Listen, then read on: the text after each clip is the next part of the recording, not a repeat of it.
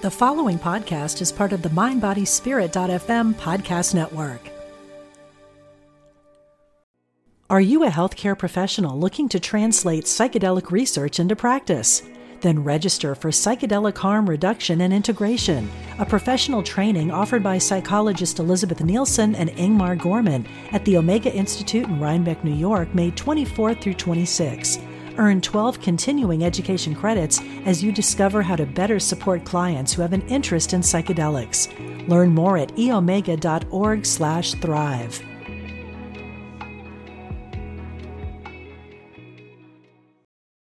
This episode is brought to you by Visit Williamsburg.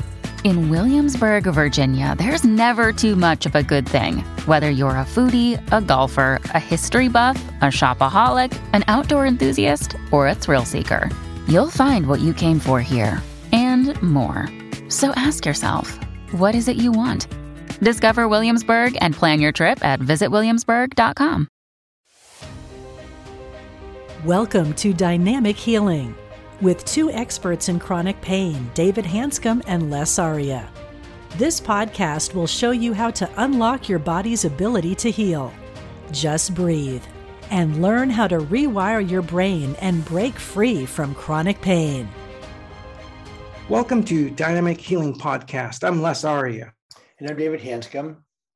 And today, folks, here's the title of today's um, discussion is Is emotional pain equal to physical pain?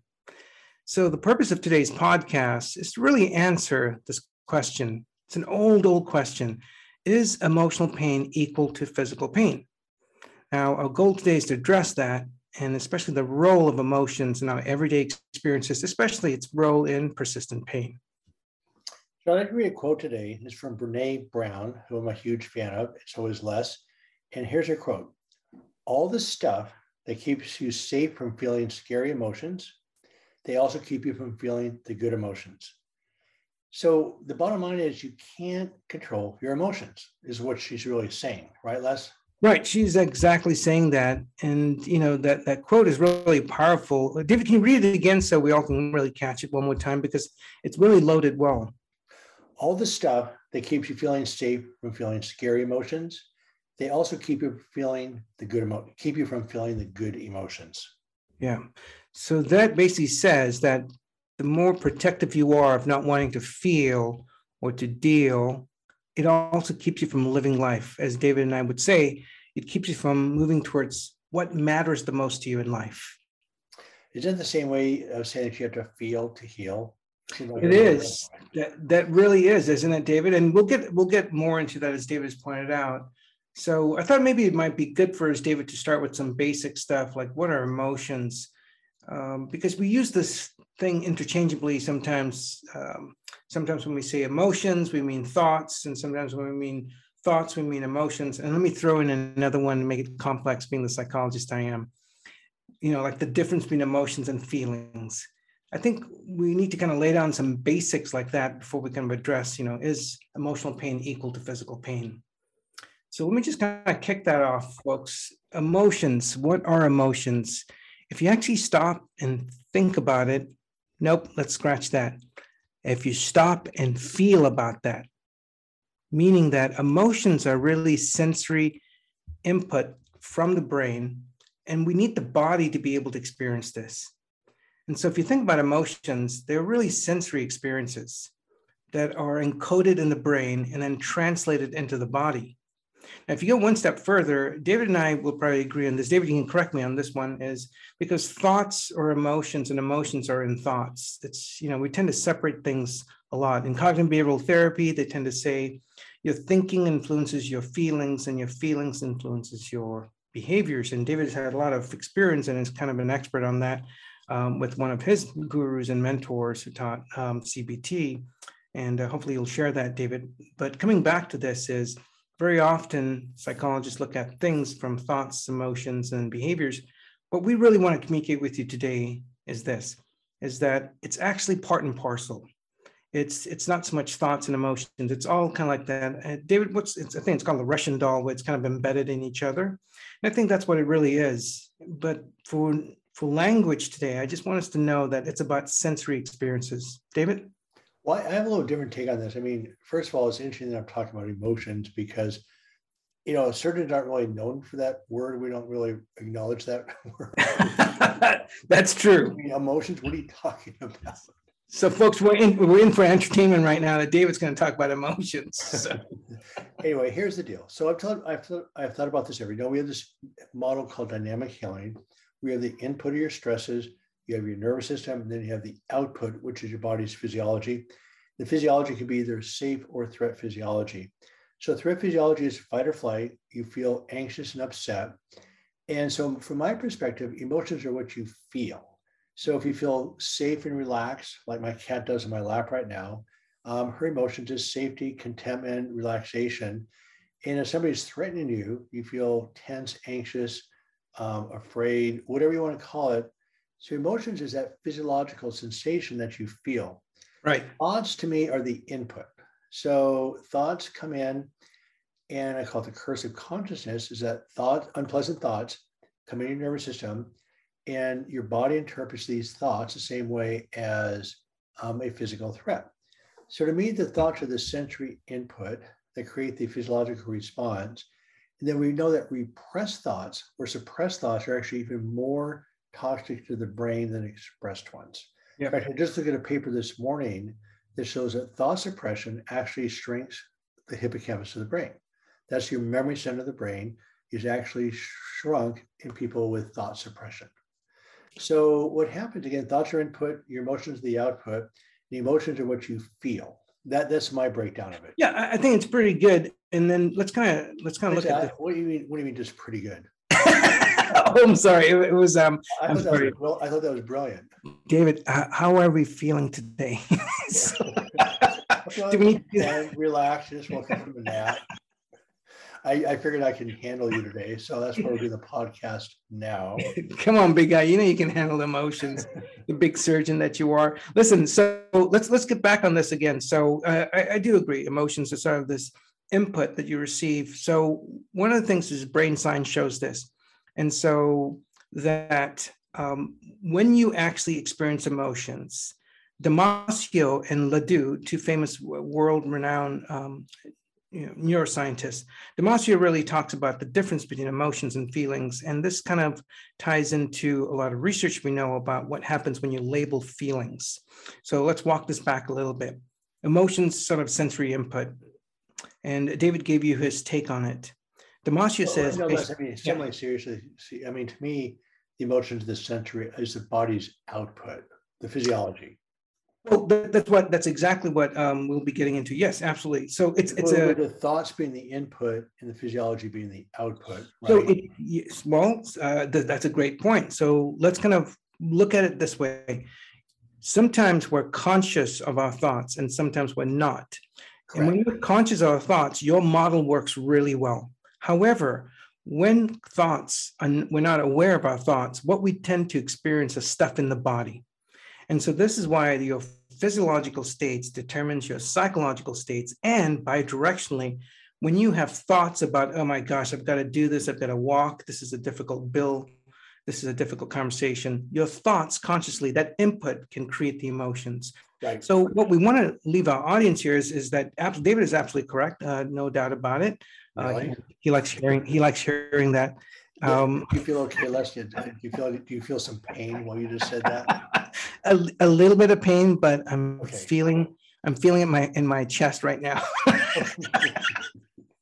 All right, on a serious note, come on. So on a serious note, so your physiological states, which is basically the unconscious part of your brain that kind of monitors danger and threat, um, actually influences your thinking and emotions.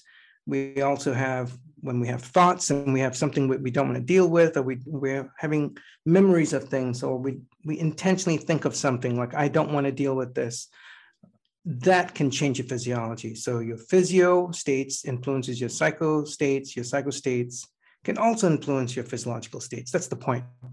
Right. Well, I mean, we, we, this is what you've taught me is that your physiological state determines your psychological state. So thoughts can create, create, create up a physiology. Yep. But again, psychological state's a big word. Yes. But when your physiology is in threat, fight or flight, Correct. Your, your, your brain throws off inflammatory cytokines. Your brain's actually inflamed. It changes yeah. the blood supply to the, the distribution of the blood supply to the brain. Mm-hmm. And what happens, you start, these thoughts start going crazy. Yeah. It's very, very bidirectional. And so we'll talk a little bit later about obsessive compulsive disorder, which you know is two parts. Yeah. There's the thoughts, then the reaction. Mm-hmm. They're very much linked to each other. But I'd like to go into what you just have laid out in front of us as far as the outline about that emotional pain and physical pain are really processed the same way in the body. Yeah. And I'll start this research study by Naomi Eisenberg, which is classic, mm-hmm. but there's mm-hmm. other ones that support it, is where they had a volunteer in a computer, in a um, research MRI scan. Then the volunteer was playing a simulated computer game with the three people. In other words, they were, they were playing ball with each other, passing it on the computer. So the participant pushed a button and then they, they would throw the ball back to another person. So the participant, the volunteer, was a participant in this three-way game of catch. Then what was pre-programmed is that all of a sudden the participant was excluded from playing catch. So just two people back and forth. Mm-hmm. And what happened in every volunteer, the pain center of the brain, the, the unpleasant emotional center of the brain lit up every time. The same area that lights up in chronic pain, which is not just one spot, by the way. I mean, the brain is complicated. Yes. The area of the brain connected with chronic pain responses lit up, just as a computer game of feeling socially rejected. But there's lots of other studies that shows emotional pain. Well, let's put it this way: mental threats are perceived the same way as physical threats, and the physiological response is the same.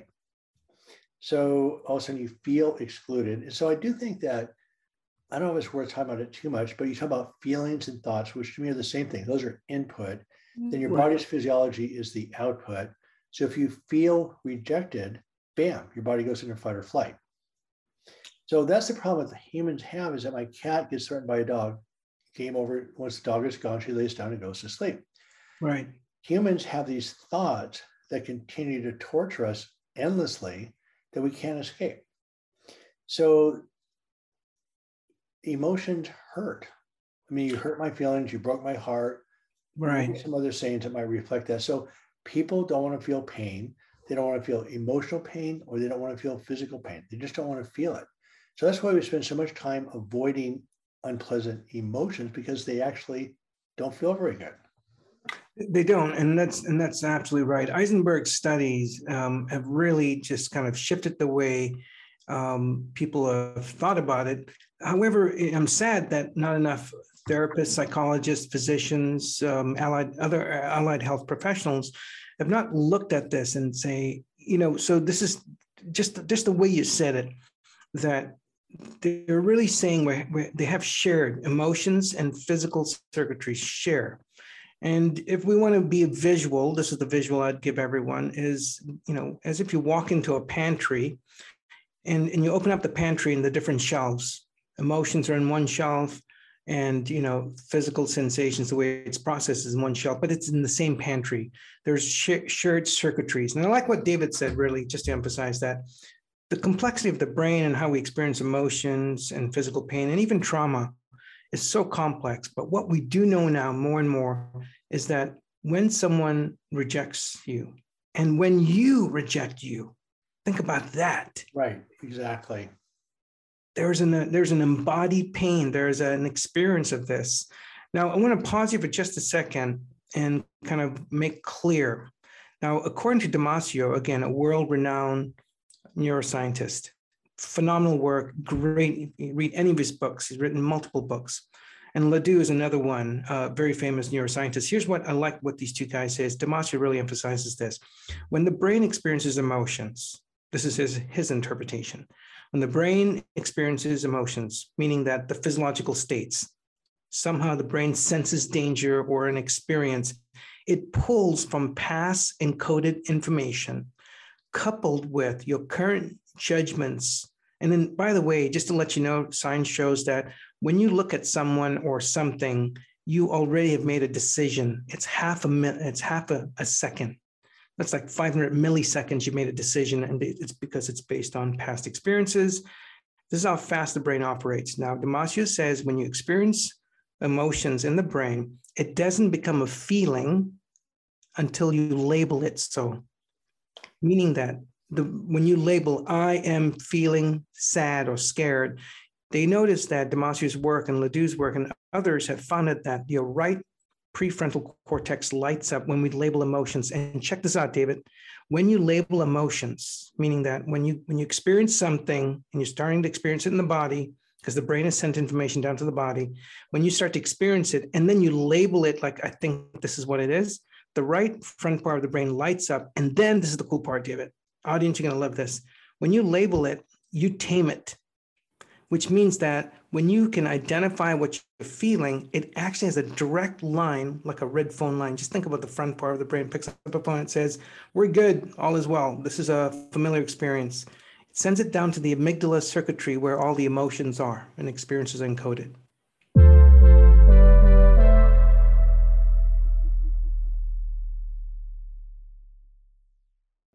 Are you a healthcare professional looking to translate psychedelic research into practice? Then register for Psychedelic Harm Reduction and Integration, a professional training offered by psychologist Elizabeth Nielsen and Ingmar Gorman at the Omega Institute in Rhinebeck, New York, May 24 through 26.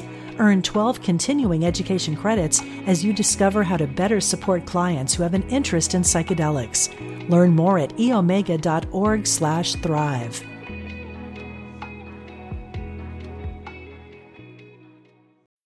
When you need mealtime inspiration, it's worth shopping Kroger, where you'll find over 30,000 mouthwatering choices that excite your inner foodie. And no matter what tasty choice you make, you'll enjoy our everyday low prices, plus extra ways to save, like digital coupons worth over $600 each week. You can also save up to $1 off per gallon at the pump with fuel points. More savings and more inspiring flavors make shopping Kroger worth it every time. Kroger, fresh for everyone. Fuel restrictions apply. Another day is here, and you're ready for it. What to wear? Check. Breakfast, lunch, and dinner? Check. Planning for what's next and how to save for it? That's where Bank of America can help. For your financial to-dos, Bank of America has experts ready to help get you closer to your goals. Get started at one of our local financial centers or 24-7 in our mobile banking app. Find a location near you at bankofamerica.com slash talk to us. What would you like the power to do? Mobile banking requires downloading the app and is only available for select devices. Message and data rates may apply. Bank of America and a member FDIC. So that I mean, people don't like in some ways how we sort of make this whole brain thing so empirical, but it is. We're programmed by the past. We don't have to learn every time we walk by a stove not to touch the hot burner. We learn that from the past. We don't eat food that's rotten. We um, gravitate towards things we like. So everything we do today is based on our past experience about what we learned. Again, when you have this whole world of consciousness compared to our physical world, why it's really, really hard to navigate. So the thing is that once you remember something that this word anxiety is really what my entire process has snuck over to. And so when you're in fight or flight, your body's full of these stress chemicals, reactivity, and you feel agitated, anxious, and it's just a word that describes your neurochemical state. So it's a driving force behind a lot of behaviors because people do anything not to feel this unpleasant physiology. Yep. So the dysfunctional psychological diagnoses are driven by an activated nervous system. As we've discussed before, we try to get rid of that word anxiety and say the word activated nervous system. Yeah. It's the driving force behind a lot of psychology. But again, going back to one of the basic premises of this whole conversation, that your physiological state, i.e., fight or flight, inflamed, high metabolism, high fuel consumption state changes the way you think about everything. And then you also made another major point is that it's when you give meaning to these sensations that they become embedded in your brain. And that's one of the reasons why this thing we call the ironic effect is so powerful, because the more of a meaning, well-meaning, well-intentioned person you are, conscientious, you give meaning to negative thoughts that a lot of people just ignore. So remember, it's when you give meaning to a thought and have it, or that emotion or the sensation, you give meaning to it, it's just a survival reaction. Right. I mean, if we just looked at it as a survival reaction, you don't have to give meaning to it. It's not who you are. It's what you have to survive, but it's not who you are. So one of the basic things that we do in our work is that we take this chemical reaction that humans have called anxiety. Again, we're trying to get rid of that word. So you have this activated nervous system. The way you solve the problem is, you, is that you just learn how to calm down this nervous system. So we try, we try to make these survival sensations empirical, dispassionate. It's what you have, not who you are. Then the psychology comes more into the conscious brain. So as you learn to process this physiology in a spot that's relatively safe, then your conscious brain can thrive. And you talk about this term embodied cognition. So if your brain's being battered by these neurochemical reactions that are powerful, much stronger than the conscious brain, you've got to separate your identity from this reaction in order to heal. So again, emotional pain can often feel as strong as physical pain. None of us want to hurt. So we spend a good part of our life avoiding these feelings, suppressing them, repressing them. We have lots of dysfunctional behaviors to distract ourselves from them. So it hurts. We don't like pain, emotional or physical, and they really are the same thing. It's really quite difficult part of the human experience.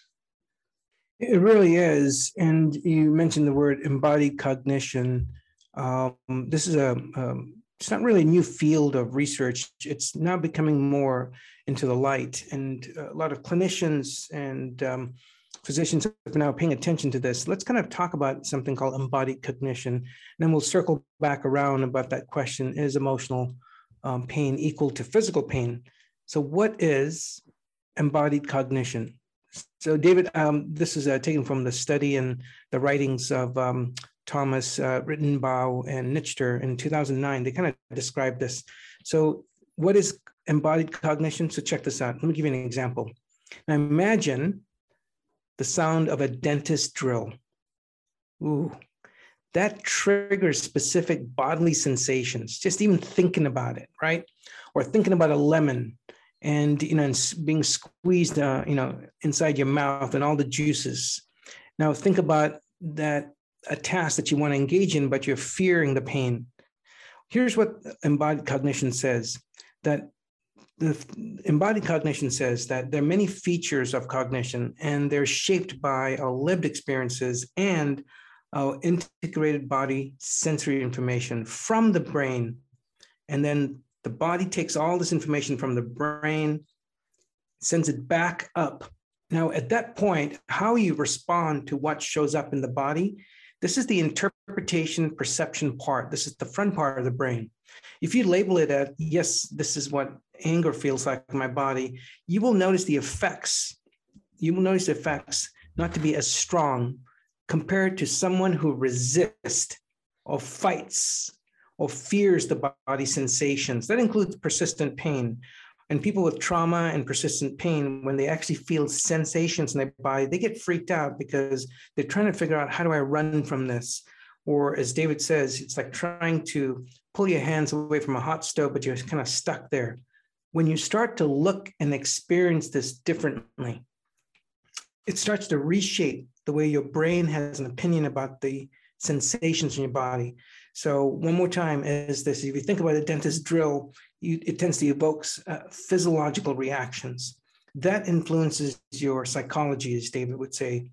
And that in turn, how, when that shows up and you become very aware, called perception, how you relate to it in that moment can be the epitome of neuroplasticity. So this is why David and I are very big, and we, we've said this before in other programs.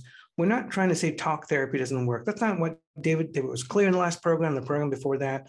I was clear on that. We're saying is for people to heal, it requires you to relate differently to what shows up in the body. Thoughts show up in the body, emotions show up in the body. And so, therefore, when we're trying to run from these things, it actually creates more of a habit in the brain, and this becomes encoded in our default mode. So this is interesting because if you come from a traumatic background, a lot of things were dangerous. They were. And I'm just, I keep hearing stories of trauma that, that are just unspeakable trauma. I mean, there's so much childhood trauma on this planet. It's unbelievable. And the severity of the trauma is unbelievable. So, of course, if you have a father who did some really bad things to you as a kid, as soon as you see your father or hear his voice, guess what? Your body's going to react right? That, that's what you're saying, right? That's well said. Yeah. Okay, so that's the part that's so tricky. I mean, dental drill is sort of a universal thing.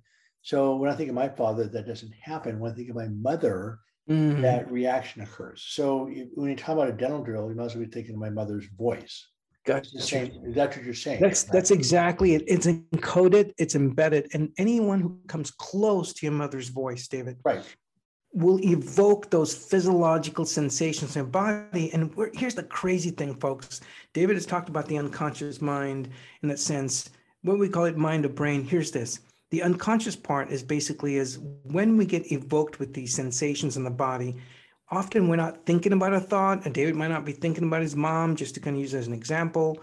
But when someone comes close to mimicking the essence of that voice, it, the brain remembers and we experience this um, abreaction. We experience this intense emotions and we tend to get really fearful and we become those emotions because we're not able to separate from what just showed up. Well but here's a part where repro reprogramming comes into place because okay this person's not my mother. There's some actions that resemble my mother's actions. My body is a unit. Both brain and body are reacting as a unit so it doesn't feel very good. So again, we spend a lot of time avoiding avoidance behavior, avoiding situations that resemble our past, those uncomfortable. Um, or for instance, let's say you broke up, say you had a bad relationship and you just got dumped. And you've heard situations where people say, well, I'm just never going to get into a relationship again. And they don't. And so, you know, life is full of failures and it's tragic that, okay, you had a relationship that worked really well. It was mm-hmm. great. And you got dumped. You weren't physically hurt, but you're emotionally hurt and it does hurt badly. Yeah. So then you develop this fear of pain. You get into this fear avoidance behavior. I don't want to do that again. I, don't want to do that again. Right. But with humans with their emotional, I'm sorry, with their consciousness, which is so complex, that with avoidance behavior, your life starts getting really small. So let's you have a term which I think is really intriguing of psychological flexibility. Yeah psychological flexibility is basically learning to be fully it's coming into awareness being just really aware of what's showing up as opposed to you know trying to push it away as i call tug of war with the mind right david? So when to, to be psychological flexible let me give you visuals because i like metaphors and visuals because it helps me it helps me understand concepts and be able to help communicate to my patient to myself. If you think of a palm tree if you think of all in florida when the hurricanes hit and um, if you think about the palm tree it's deeply rooted in who they are and it's flexible during the worst, worst storms. That's what psychological flexibility is not about liking it, wanting it, or disagreeing with whatever is showing up. It's about like, this is full radical acceptance. And not but, and let me open up to the experience and opening up to something uncomfortable in your body in small, small bites. You need a therapist sometimes to work with this, psychologist, and you want to open up to sensations and learn how to slowly dip your toe, your ankle, your knees, your hips, your legs, and then finally your body. And part of learning how to show up to difficult emotions will help reprogram, retune, recalibrate your nervous system. And that's the neuroplasticity. But the problem with what with all of us is that we don't want to hurt, like David said. We um, we want the good stuff, but not uh, not the bad stuff, and that's normal. That's human. However, if you have trauma, chronic pain, just chronic stress, learning how to relate differently to what shows up is the psychological flexibility. So I'd like to finish off with a metaphor that we talked about last week. And I, to me, it's become more and more relevant. And again, I'm open to suggestions of better ones. But basically, um, you have, your final point here is you have to feel to heal. In other words, your yep. body's in fight or flight. You feel anxious, agitated, whatever. You just, you just don't feel good. And you're not supposed to feel good. And that's not going to go away. So, but you need to feel, and as you point out, the word pendulation, mm-hmm. that you allow yourself to feel pain in small doses. Eventually, it becomes a non-issue. What we tend to do, like for, for instance, with a small kid feels anxious or frustrated, basically we're taught to suppress it.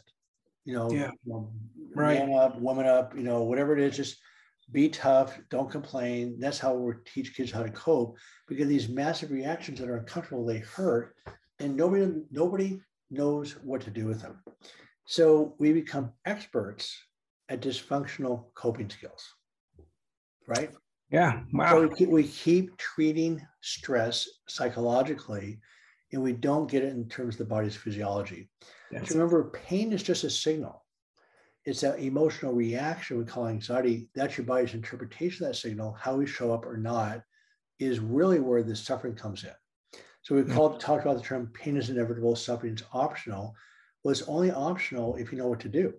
If you don't want to, if you don't know what to do, suffering is also inevitable.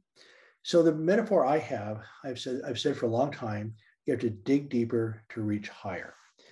And so the metaphor to me is a redwood tree, which has deep roots, but they also combine with other roots of redwood trees to create a very stable root base. And so what happens is your past is the fertile soil for your future growth. And so digging deeper as you dig into it and, and understand it, we spend time suppressing it, being ashamed of it, trying to rewrite it, trying to analyze it, which takes a lot of energy and nothing changes. And so by digging into it and being with it and using it for growth, that's money, right? Yeah, that, that so, is- so that's that's a key by learning to be with your past. But the thing that's really sad for me is that in medicine, for a lot of physicians, I can't speak for everybody, of course, but we're sort of had the impression, well, people in pain can't see what's going on. They must be faking it. It must be psychological, this, this, and this. And we don't have much compassion for people that are in pain. It's a problem because we label them and then you feel more and more trapped. So, what I learned from this lecture a few weeks ago from Dr. Abbass is that a lot of people, actually, including myself historically, have so much trauma. It's so painful that they have no place to engage. In other words, even the smallest exposure to the past is just brutal. They can't tolerate it. So it's not that they, that they don't want to heal, they just can't. So they shut down. So Dr. Bass has this thing called inter- intermediate short-term dynamic psychotherapy, which we'll talk about another day. It's sort of the work that you do also, Les, that you learn in small bits, yeah. teach people how to feel safe. So I'd like to just ask you the final question here as far as just the approach, not the details of it, but just your approach. You, you, you have a lot of people that are really traumatized. You hear this much more than I do. So I come to your office, really tough. I don't trust anybody, nor should I. And what's your general initial approach to get people feeling safe? Great. Yeah. One of the first things is just to notice simple tension in the body. Just, just to kind of acclimate to everyday tension and just to notice it. And in fact, even before David, before um, uh, we were um, before the pandemic, one of the things I used to do is I'll sometimes um, get people um, hooked up with my biofeedback equipment and just to monitor their heart rate and their temperature and all that stuff. And one of the things I, I do is without even telling them what I'm doing is I ask them to look around the room and and to find something neutral and then to basically look at the object, take three breaths, and then come back into the body. So it's a very gentle pendulation. I get people to orient to things. So I'll give you an example. So David, if you looked around the room, it's called orienting. It's a somatic experience, um, experiencing intervention. It's called orienting. Sometimes we're so in our head, we don't know there's something in the room. You're like, but but this is my room. I know the objects. Actually, did you actually take a look at the objects? So one way to get people comfortable is start orienting to what is around you. So David, you'd look around the room, identify three objects, and then you look at the object. Uh, I do it is, let's just say you look at a mirror. I'm looking at a mirror and across my wall, and I take a look at that, and I take three gentle breaths. And then I'd look at the next object, take three gentle breaths. I'll basically look at it, and I'm just staring at with a soft gaze.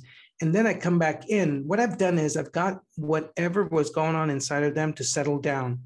And then when they come back in, it's a little bit, they feel a little bit safer to notice what is showing up in their body. And that's how we kind of start. And then being able to just notice it and label it.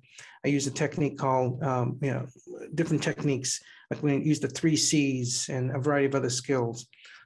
Ultimately, is it's about dipping your toe in slowly to feeling. Think of the pool as emotions. You're just dipping slowly. But some of us, some of us need more help than others. But for the most of us, if we can just start to not fight with what shows up and relate differently, it actually helps the healing. Yeah, no, it's very sobering when we realize how traumatized people really are. And again, this summarizing today's talk is that emotional pain hurts, is processed in the same region and areas of the brain as physical pain. Humans with a consciousness have a lot of complexity. And thoughts are sensory input that we can't escape. And they create physiology that's unpleasant. We call it anxiety. But then that unpleasant physiology creates thoughts that are also unpleasant. So it's a bidirectional process. One works off the other. And we're going to talk about OCD in some more detail. Um, but you have to deal with the thoughts and the heated up nervous system actually solve the problem. So even severe anxiety disorders like OCD, bipolar um, anxiety disorders are, are, solvable once you learn how to turn down the heat and how to divert the thoughts. And just you, it's not about fixing or solving; it's how you change your relationship to them and how to process. So, Dr. Arya, thank you for the afternoon, and um, this is interesting stuff. I mean, for me personally, it hits home pretty hard because I had a tough background but yeah. can I hear some of these trauma stories? Mine isn't nearly as tough as a lot of people's trauma. Yeah. It, it, and David, like I said, um, whether it's small trauma, small T's, large traumas, the bottom line is this is we need to learn how to deal with this. As you said, relate, create this new relationship with what shows up because what shows up is really not uh, our doing. It's just the nervous system, it's the brain. But how we show up to what showed up, that's key. I want to kind of mention this as that um, emotional wounds often are not visible. And right. so they're not visible. So I just want people to know that. So with that said, David, we start this show with, uh, you know, is emotional pain equal to physical pain? Let me leave the audience with this question. How about you make your own decision, regardless of what data is out there? You decide because you're the final judge, jury, and the evidence is there. You figure it out. You've heard from David and myself and we hope that you will be kind to yourself and lots of love in your healing journey. Thanks for being with us, Dr. Hanscom. Thanks, Les. We'll see you soon. Take care. David and Les would love to hear from you about today's podcast and any ideas for future topics. You can email them at david-les at dynamichealingpodcast.com. That's david-les at dynamichealingpodcast.com. Intuition is our spiritual GPS and the single best tool that we have for navigating our lives. I'm Victoria Shaw, and on my Intuitive Connection podcast, I will share with you the ways to connect with your intuition and awaken the gifts of your soul. In each episode, I'll draw on my own intuitive gifts and my training as an Ivy League trained counselor and psychologist to help support you in reaching your highest potential. Start listening now on Mind Body Spirit FM Podcast Network or wherever you find your podcasts.